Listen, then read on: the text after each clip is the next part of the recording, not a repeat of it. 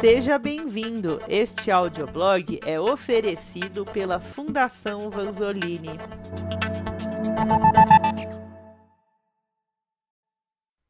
Conseguirá a indústria automotiva atender às novas demandas dos consumidores no pós-Covid?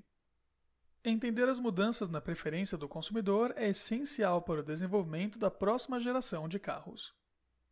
A maioria das movimentações ao redor do mundo parou.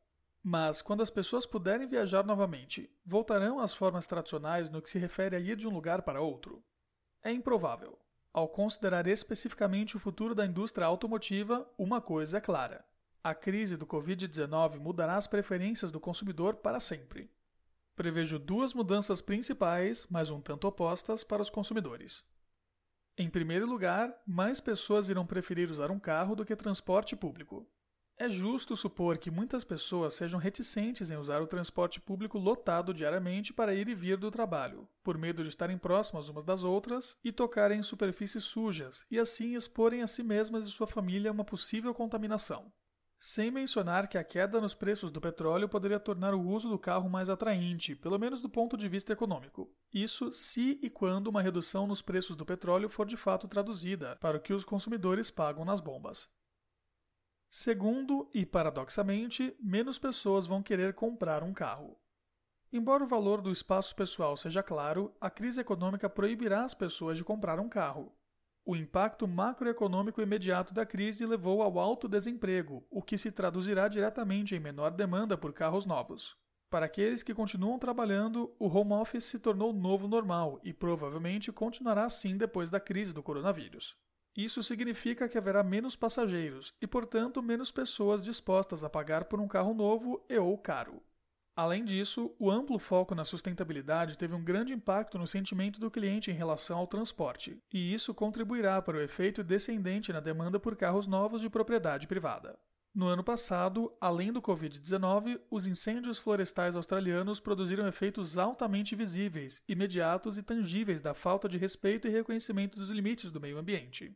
Sim, os preços dos combustíveis podem cair, mas aumentos no consumo de combustível e na compra de carros não serão considerados uma resposta válida a esses fatos recentes pelos consumidores em geral. Dado que as pessoas estarão menos dispostas a usar o transporte público e a comprar um carro novo, minha previsão é que haverá um aumento na demanda por veículos compartilhados e de preferência elétricos. No curto prazo, isso será um benefício para os provedores de serviços de carros compartilhados elétricos, como a Ferrovial, a ZIT da Ferrovial, a WeShare da Volkswagen e a joint venture Daimler BMW Share Now, mas existem dois pontos críticos que esses serviços não abordam. Tranquilidade em relação ao serviço. Como o provedor de serviços garante que o ambiente veicular, particularmente o volante, as telas sensíveis ao toque, etc., não esteja contaminado? Aptidão para a finalidade do veículo. Como esses veículos foram projetados para o mercado de propriedade privada e não para o mercado de participação, eles oferecem o que o consumidor espera, o que poderia ser melhorado se esses carros fossem construídos com a intenção de serem compartilhados? Ambos os desafios estão no coração das fraquezas tradicionais das montadoras, mas também podem ser fontes de oportunidade.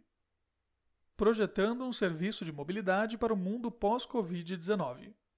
Não é segredo que os pontos fortes e tradicionais das montadoras e as principais competências na fabricação os levaram a ficar para trás em como projetar e capturar valor com o sucesso da mobilidade como serviço.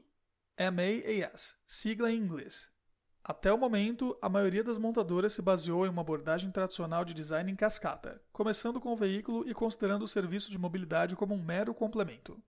Quão mais poderoso seria se uma montadora realmente visse as mudanças no comportamento do consumidor e projetasse novas soluções de mobilidade com base na necessidade do consumidor, permitindo que a forma do veículo seguisse essa função, Vimos que os provedores de serviços de mobilidade lançam rapidamente soluções mínimas viáveis para o desafio do coronavírus.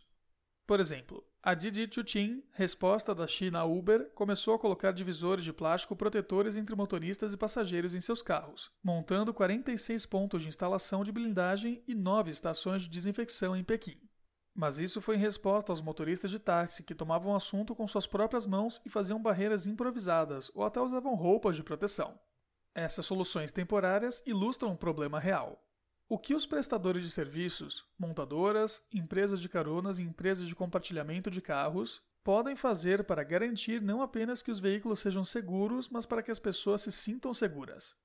Para resolver com sucesso as preocupações dos consumidores, as empresas devem primeiro certificar-se de que entendem o que os consumidores mais se importam e, em segundo lugar, fazer do design de serviços uma prioridade. Projetando um veículo para o mundo pós-Covid-19. Mesmo que serviços sejam adicionados com o objetivo de proporcionar tranquilidade aos usuários, permanece o fato de que esses veículos nunca foram inicialmente planejados para serem compartilhados e não foram construídos para esse fim. Algumas empresas iniciantes, como por exemplo a chinesa sueca Link Co, criaram carros com capacidade de compartilhamento em mente, mas não com o único objetivo. Ainda estamos longe de um carro que foi projetado especificamente para as necessidades de compartilhamento de carros. Hoje, o cenário se torna mais complexo. Os carros compartilhados serão usados por várias pessoas para várias finalidades diferentes em um determinado dia. Então, como um carro pode se adaptar às várias necessidades? Como um carro deve permitir a interação com uma multidão de pessoas diferentes? Como é um carro feito para ser compartilhado? Responder a essas perguntas exigiria um estudo profundo das necessidades e comportamentos dos clientes em diferentes contextos e uma abordagem integrada que inclui design de serviços e pontos de contato digitais, bem como design físico do carro. Qualquer empresa de automóveis que busque isso terá uma vantagem diferenciada. É aqui que as montadoras podem brilhar, já que o Uber e outros prestadores de serviços não podem começar a construir carros de repente. Seguindo em frente. Todas as empresas devem se preparar para lidar com novas preocupações e se esforçar para entender as novas preferências do consumidor no mundo pós-Covid-19, incluindo a indústria automobilística. Para fazer isso, é necessária uma abordagem de design integrada nos pontos de contato de serviços digitais e físicos. A empresa que conseguir entender as novas preferências dos consumidores e usar esse conhecimento para criar um veículo adaptável, sustentável e com um serviço que pareça seguro, terá um lugar no mundo pós-Covid-19. Thank you.